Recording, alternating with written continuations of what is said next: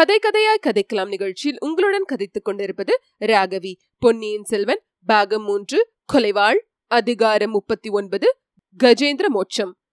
இத்தனை நேரமும் வானதி சிவிகையிலேயே இருந்தாள். சிவிகையை இப்போது இறக்கி பூமியில் வைத்தார்கள். வானதி பல்லக்கிலிருந்து வெளியே வந்து நின்றாள். நெருங்கி வந்த ஊர்வலத்தை பார்த்து கொண்டே நின்றாள். காலாமுகர்களும் அதே திசையை பார்த்து கொண்டு மௌனமாக இருந்தார்கள். தண்ணீர் ததும்பிய கழனிகளில் தவளைகள் இட்ட சத்தமும் வாடைக்காற்றில் மரக்கிளைகள் அசைந்த சத்தமும் மட்டுமே கேட்டன. ஓடி தப்பிக்கலாம் என்ற எண்ணமே வானத்திற்கு தோன்றவில்லை. அது இயலாத காரியம் என்று அவளுக்கு தெரிந்திருந்தது. இந்த காலா முகர்களிடமிருந்து ஏதேனும் யுக்தி செய்து தப்பினாலும் தப்பலாம். அன்பில் அனிருத்தரிடமிருந்து தப்புவது கனவிலும் நினைக்க முடியாத காரியம். அவருடைய அறிவாற்றலும் ராஜதந்திரமும் சூழ்ச்சித்திறனும் உலக பிரசித்தமானது. அதோடு சக்கரவர்த்தியிடம் அவர் மிக செல்வாக்கு உடையவர் என்பதும் உலகம் அறிந்திருந்தது. பழையாறையிலிருந்த அரண்மனை பெண்டர் சோழ சாம்ராஜ்யத்தின் மற்ற அதிகாரிகளையும் சிற்றரசர்களையும் பற்றி வம்பு பேசுவார். பேசுவார்கள் ஆனால் அனிருத்தரை பற்றி எதுவுமே பேச மாட்டார்கள் அந்த புறத்தின் உள் அறைகளிலே மிக மிக அந்தரங்கமாக பேசினாலும் அவருடைய காதுக்கு எட்டிவிடும் என்று பயப்படுவார்கள். சக்கரவர்த்தி வேறு எதை பொறுத்தாலும் தன் அந்தரங்க பிரியத்துக்கும் மரியாதைக்கும் உரிய முதன் மந்திரியை பற்றி யாரும் அவதூறு பேசுவதை பொறுக்க மாட்டார் என்று அனைவரும் அறிந்திருந்தார்கள். இவையெல்லாம் வானத்திற்கு தெரிந்திருந்தன. இளவரசி குந்தவையும் அவரிடம் பெரும் மதிப்பு வைத்திருந்ததை அவள் அறிந்திருந்தாள். ஆகையால் அவரிடமிருந்து தனக்கு உதவியும் பாதுகாப்பும் கிடைக்கும் என்று எதிர்பார்த்தாள். இந்த காலாமுகர்கள் வேறு விதமாக சொன்னதும் அவளுடைய மனோதிடம் குலைந்தது. அவர் எதற்காக இந்த அனாதை பெண்ணை கைப்பற்றி சொல்லியிருக்க வேண்டும்? ஒருவேளை இவர்கள் பொய் சொல்லுகிறார்களோ என்னமோ? வருவது ஒருவேளை பழுவேட்டையர்களாக இருக்கலாம் அல்லது மதுராந்தகரும் அவருடைய பரிவாரங்களாகவும் இருக்கலாம். யாரா இருந்தாலும் ஒன்று நிச்சயம் இளவரசரை பற்றி தனக்கு தெரிந்த செய்தியை எவரிடமும் சொல்லக்கூடாது. அதனால் தனக்கு என்ன நேர்ந்தாலும் சரிதான் தன் உயிரே போவதா இருந்தாலும் சரிதான். இதை பற்றி எண்ணியதும் வானத்தி குலைந்த மனோதடத்தை மீண்டும் பெற்றாள். வரட்டும். யாராயிருந்தாலும் வரட்டும். நான் கொடும்பாளூர் வேளாரின் வீர பரம்பரையில் வந்தவள் என்பதை நிலைநாட்டுகிறேன். குந்தவை பிராட்டின் அந்தரங்க தோழி என்பதையும் காட்டிக் கொடுக்கிறேன்.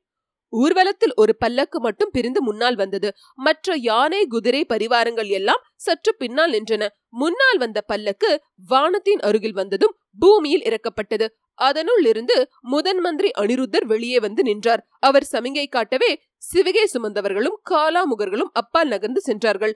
அனிருத்தர் வானத்தியை மேலும் கீழும் உற்று பார்த்து இது என்ன விந்தை? நான் காண்பது கனவல்லவே. என் முன்னால் நிற்பது கொடும்பாளூர் இளவரசிதானே.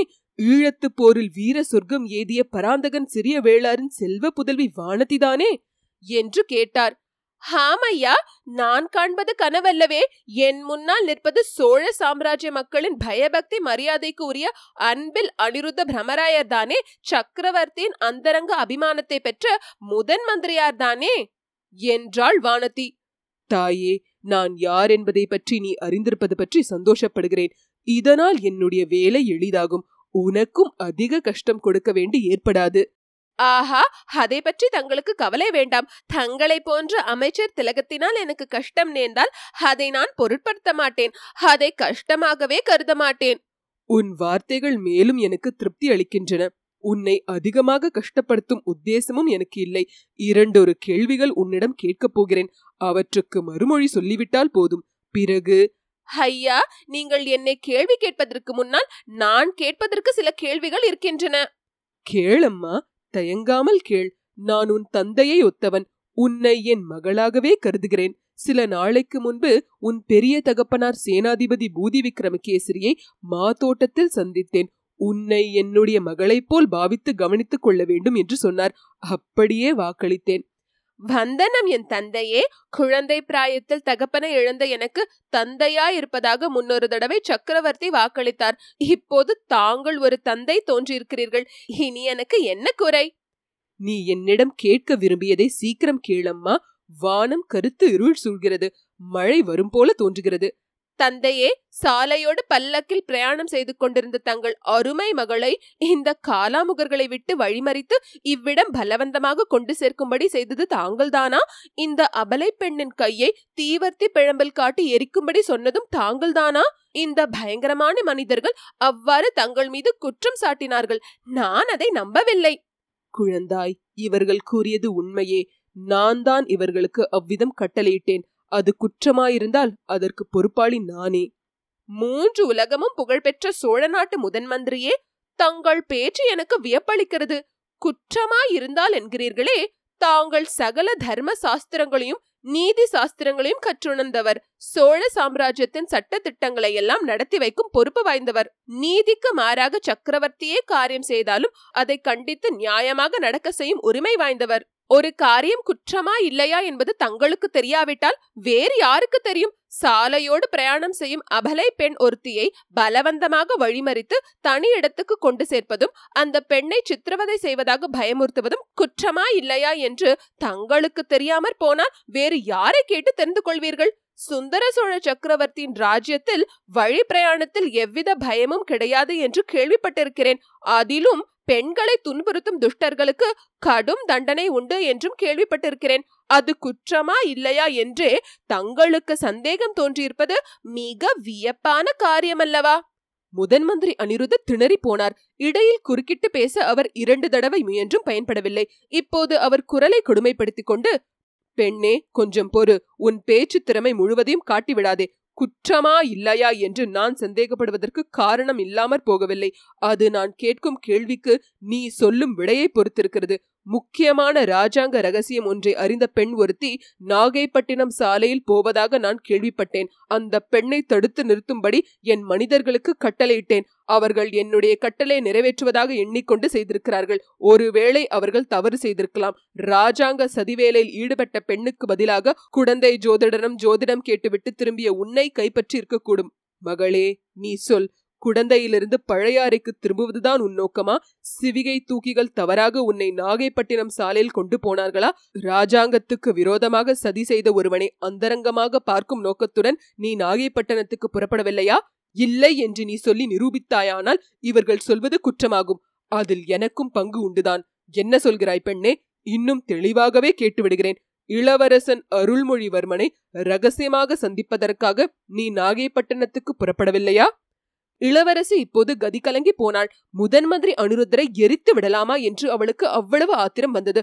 ஆனால் ஆத்திரத்தை வெளியில் காட்டுவதில் பயனில்லை என்று உணர்ந்தாள்.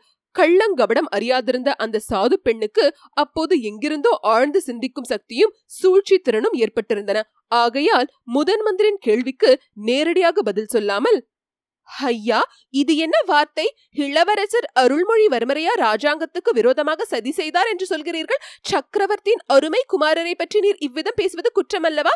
சோழ குலத்துக்கு எதிரான சதி அல்லவா ஆஹா இதை பற்றி நான் உடனே குந்தவை பிராட்டியிடம் சொல்லியாக வேண்டும். என்றாள். பேஷாக சொல்தாயே என்னுடைய கேள்விக்கு பதில் சொல்லிவிட்டால் பிறகு ஒரு கணங்கூட இங்கே தாமதிக்க வேண்டிய அவசியமில்லை. நானே உன்னை இளைய பிராட்டியிடம் பத்திரமாக கொண்டு போய் சேர்ப்பிக்கிறேன். தங்களுடைய கேள்விக்கு பதில் சொல்லாவிட்டால்? சொல்லாவிட்டால் என்பதே கிடையாது தாயே. இந்த கிழவனிடமிருந்து அவ்வளவு சுலபமாக தப்ப முடியாது. என் கேள்விக்கு பதில் சொல்லியே தீர வேண்டும் என்றார் அமைச்சர்.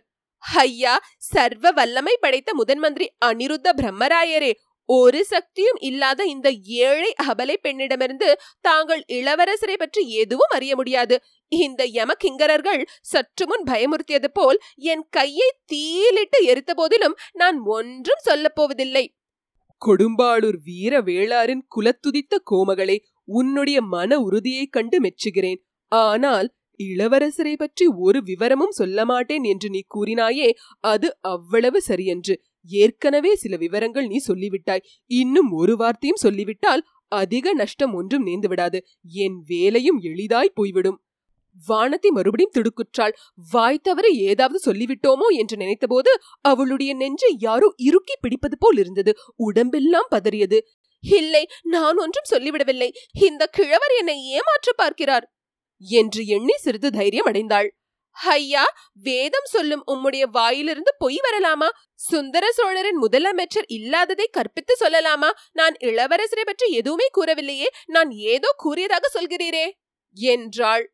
யோசித்து பார்த்தாயே நன்றாக எண்ணிப்பார். ஒரு விஷயத்தை பற்றி பேசாமலேயே அதை பற்றிய விவரத்தை தெரிவிக்க முடியாது என்று நீ கருதினால் அது பெரிய தவறு. நீ சொல்லாமற் சொன்ன விவரத்தை குறிப்பிடுகிறேன். கேள். இளவரசர் அருள்மொழிவர்மர் கடலில் மூழ்கி இறந்துவிட்டதாக உலகமெல்லாம் பேச்சாக இருக்கிறது. குடிமக்கள் அதிகாரிகள் அனைவரும் சோகக்கடலில் ஆழ்ந்திருக்கிறார்கள். உனக்கும் அந்த செய்தி தெரியும். அப்படி இருக்கும்போது நீ இளவரசரை பற்றி ஒரு விவரமும் சொல்ல மாட்டேன் என்று கூறினாய். அதிலிருந்து வெளியாவது என்ன? இளவரசர் இறக்கவில்லை என்பது உனக்கு தெரியும் என்று ஏற்படுகிறது. அவரை பார்ப்பதற்கு நீ நாகைப்பட்டினம் போகிறாய் என்று நான் சொன்னதையும் நீ மறுக்கவில்லை. இறந்து போன இளவரசரை நான் எப்படி பார்க்க முடியும் என்று நீ திருப்பி கேட்கவில்லை. நாகைப்பட்டினம் போகவில்லை வேறு இடத்துக்கு போகிறேன் என்றும் நீ சொல்லவில்லை. ஆகையால் நாகைப்பட்டினத்தில் இளவரசர் உயிரோடு இருக்கிறார் என்பதையும் அவரை பார்க்க போகிறாய் என்பதையும் ஒப்புக்கொண்டு விட்டாய். மிச்சம் நீ சொல்ல வேண்டிய விவரங்கள் இரண்டே இரண்டுதான். நாகைப்பட்டினத்தில் இளவரசர் எங்கே இருக்கிறார் என்று சொல்ல வேண்டும்.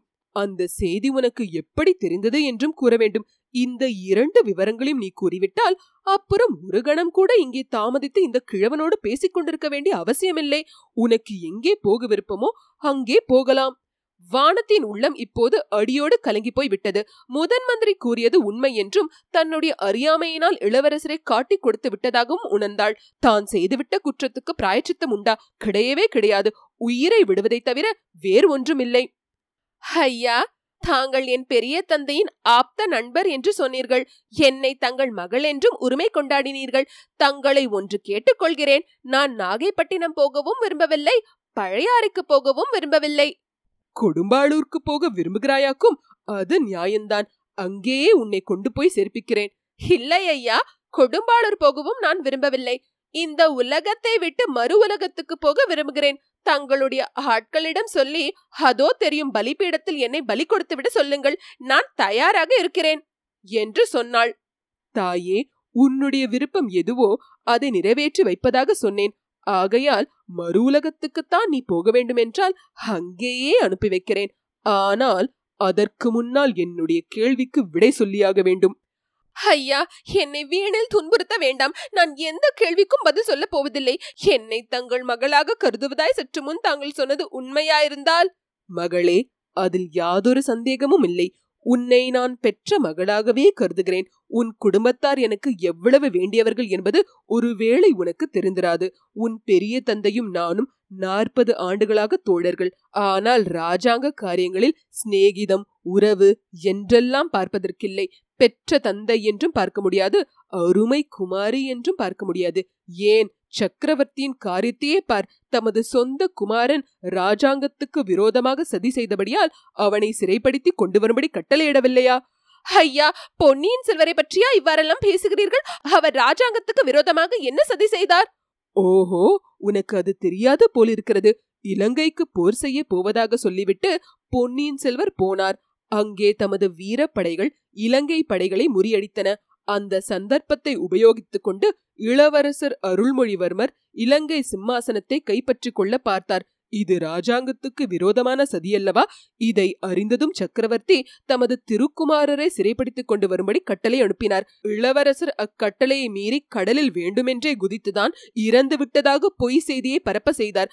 பிறகு கரையேறி எங்கேயோ ஒளிந்து மறைந்திருக்கிறார். இந்த விவரங்கள் உனக்கு தெரியாதபடியால் அவர் இருக்கும் இடத்தை நீ சொல்ல மறுத்தாய் போலும். அப்படிப்பட்ட ராஜாங்க விரோதியை நீ மறைத்து வைக்க முயன்றால் அதுவும் பெரிய குற்றமாகும். ஆகையால் சொல்லிவிடு அம்மா என்றார் முதன் மந்திரி. வானத்திற்கு இதுவரை அடக்கி வைத்திருந்த ஆத்திரமெல்லாம் இப்போது பொங்கி பீறிக்கொண்டு வெளிவந்தது. பொன்னியின் செல்வரை குறித்து முதன் மந்திரி கூறிய துக்ஷணைகள் எல்லாம் அவளால் பொறுக்க முடியவில்லை. அந்த சாது பெண் வீரா வேசமே உருவெடுத்தவள் போல கூறினாள்.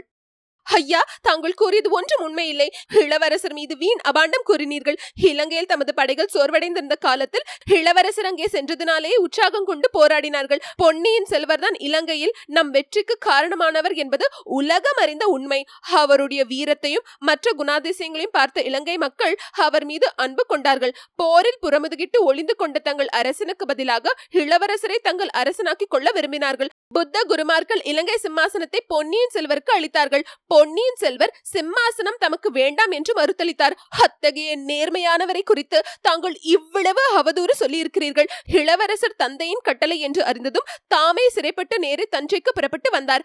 அவர் கடலில் வேண்டுமென்று குதிக்கவில்லை. தம் அருமை சிநேகிதரன் உயிரை காப்பாற்றுவதற்காகவே குதித்தார். சக்கரவர்த்திக்கு விரோதமாக அவர் சதி செய்யவும் இல்லை. இந்த அபாண்டங்களை எல்லாம் கேட்க என் செவிகள் என்ன துர்பாகியம் செய்தனவோ தெரியவில்லை. அனிருத்தர் லேசாக சிரித்துக்கொண்டே பெண்ணே அருள்மொழிவர்மருக்காக நீ இவ்வளவு ஆத்திரமாக பரிந்து பேசுவதை கேட்பவர்கள் என்ன நினைப்பார்கள் தெரியுமா? நீங்கள் இருவரும் காதலர்கள் என்று நினைப்பார்கள். என்றார். ஐயா தாங்கள் இப்போது கூறியதில் பாதி மட்டும் உண்மை. நான் அவருக்கு என் உள்ளத்தை பறிகொடுத்திருப்பது மெய்தான். இதை தங்களிடமிருந்து நான் மறைக்க விரும்பவில்லை. ஆனால் அவர் இந்த அனாதை பெண்ணுக்கு தன் உள்ளத்தில் இடம் கொடுத்திருப்பதற்கு நியாயமில்லை. வானத்தில் ஜொலிக்கும் சந்திரன் மீது அன்றில் பறவை காதல் கொள்ளலாம்.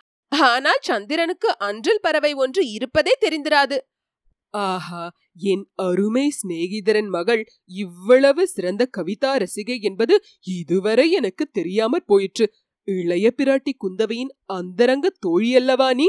என்றார் முதன் மந்திரி. போதும் போதும். தங்கள் புகழ்ச்சியை கேட்க நான் விரும்பவில்லை. ஒன்று என்னை என் வழியே போவதற்கு விடுங்கள். இல்லாவிடில் உங்கள் ஆட்களை அழைத்து கட்டளை இடுங்கள். பெண்ணே கொஞ்சம் பொறு. பொன்னியின் செல்வரை பற்றி உனக்கு எவ்வளவோ விவரங்கள் தெரிந்திருக்கின்றன.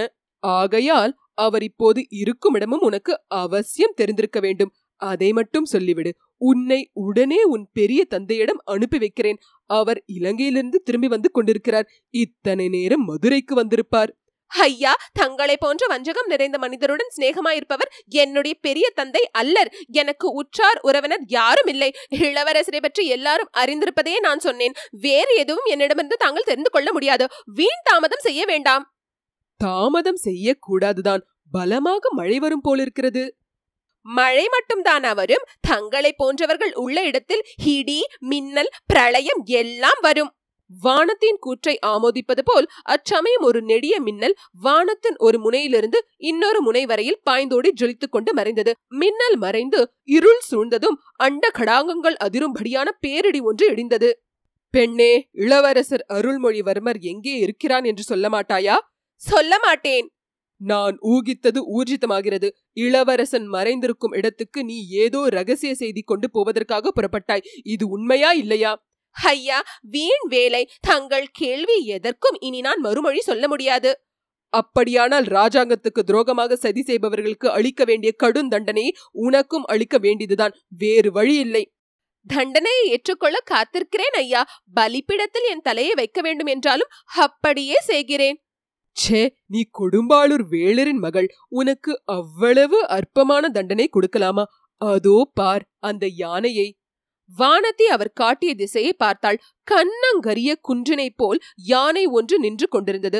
கருங்கல்லினால் செய்த கரிய மை பூசப்பட்ட உருவத்தைப் போல் அது தோன்றியது. அதன் கருமையை நன்கு எடுத்து காட்டிக்கொண்டு இரண்டு வெள்ளை தந்தங்கள் நீண்டு வளைந்து திகழ்ந்தன.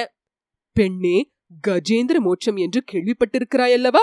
யானையின் அபயக்குரல் கேட்டு திருமால் ஓடி வந்து முதலையை கொன்று கஜேந்திரனை மோட்சத்துக்கு அனுப்பினார். அதற்கு பதிலாக இந்த கஜேந்திரன் எத்தனை எத்தனையோ பேரை அந்த திருமால் வாசம் செய்யும் மோட்ச உலகத்துக்கு அனுப்பியிருக்கிறது.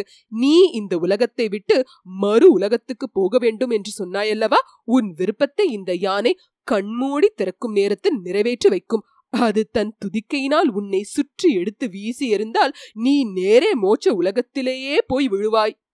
இவ்விதம் கூறிவிட்டு முதன் மந்திரி அனிருத்தர் சிரித்தார். அந்த சிரிப்பு வானத்திற்கு ரோமாஞ்சனத்தை உண்டாக்கிற்று. இந்த மந்திரி மனிதர் அல்ல மனித உருக்கொண்ட அரக்கன் என்று எண்ணினாள். கோமகளே முடிவாக கேட்கிறேன். பொன்னியின் செல்வன் இருக்குமிடத்தை சொல்கிறாயா? அல்லது இந்த கஜேந்திரனுடைய துதிக்கை வழியாக மோட்சத்துக்கு போகிறாயா? என்ற வார்த்தைகளை கேட்டதும் வானத்தை மீண்டும் மனோதிடம் பெற்றாள். ஐயா கஜேந்திரனை என்னிடம் வர சொல்கிறீர்களா?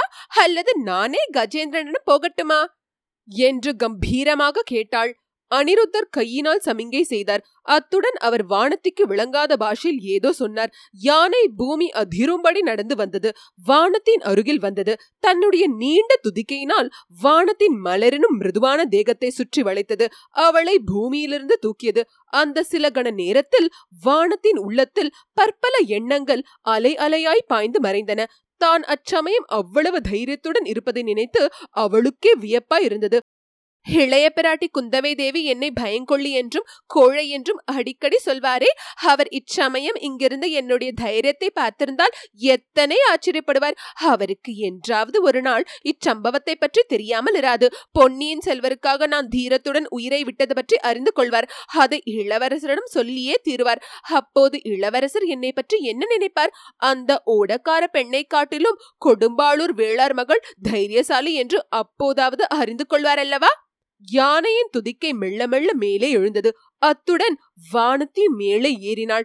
ஹாம் ஹாம் அந்த பிரம்ம ராட்சதற்குரியது உண்மைதான். இந்த கஜேந்திரன் என்னை நேரே மோட்சத்துக்கே அனுப்பிவிட போகிறது. அடுத்த கணம் என்னை வீசி எறிய போகிறது. எத்தனை தூரத்தில் போய் விழுவேனோ தெரியவில்லை. ஆனால் விழும்போது எனக்கு பிரக்ஞை இராது. அதற்குள் உயிர் போய்விடும். வானதி இப்போது யானை மத்த கதத்துக்கு மேலேயே போய்விட்டாள். கண்களை மூடிக்கொண்டாள். யானை தன் துதிக்கையை சுழற்றியது. வானதியை விசிறி எறிவதற்கு சித்தமாயிற்று. அந்த சமயத்தில் கடவுள் அருளால் வானதி தன் சுய நினைவு இழந்துவிட்டாள். இத்துடன் அதிகாரம் முப்பத்தி ஒன்பது முற்றிற்று.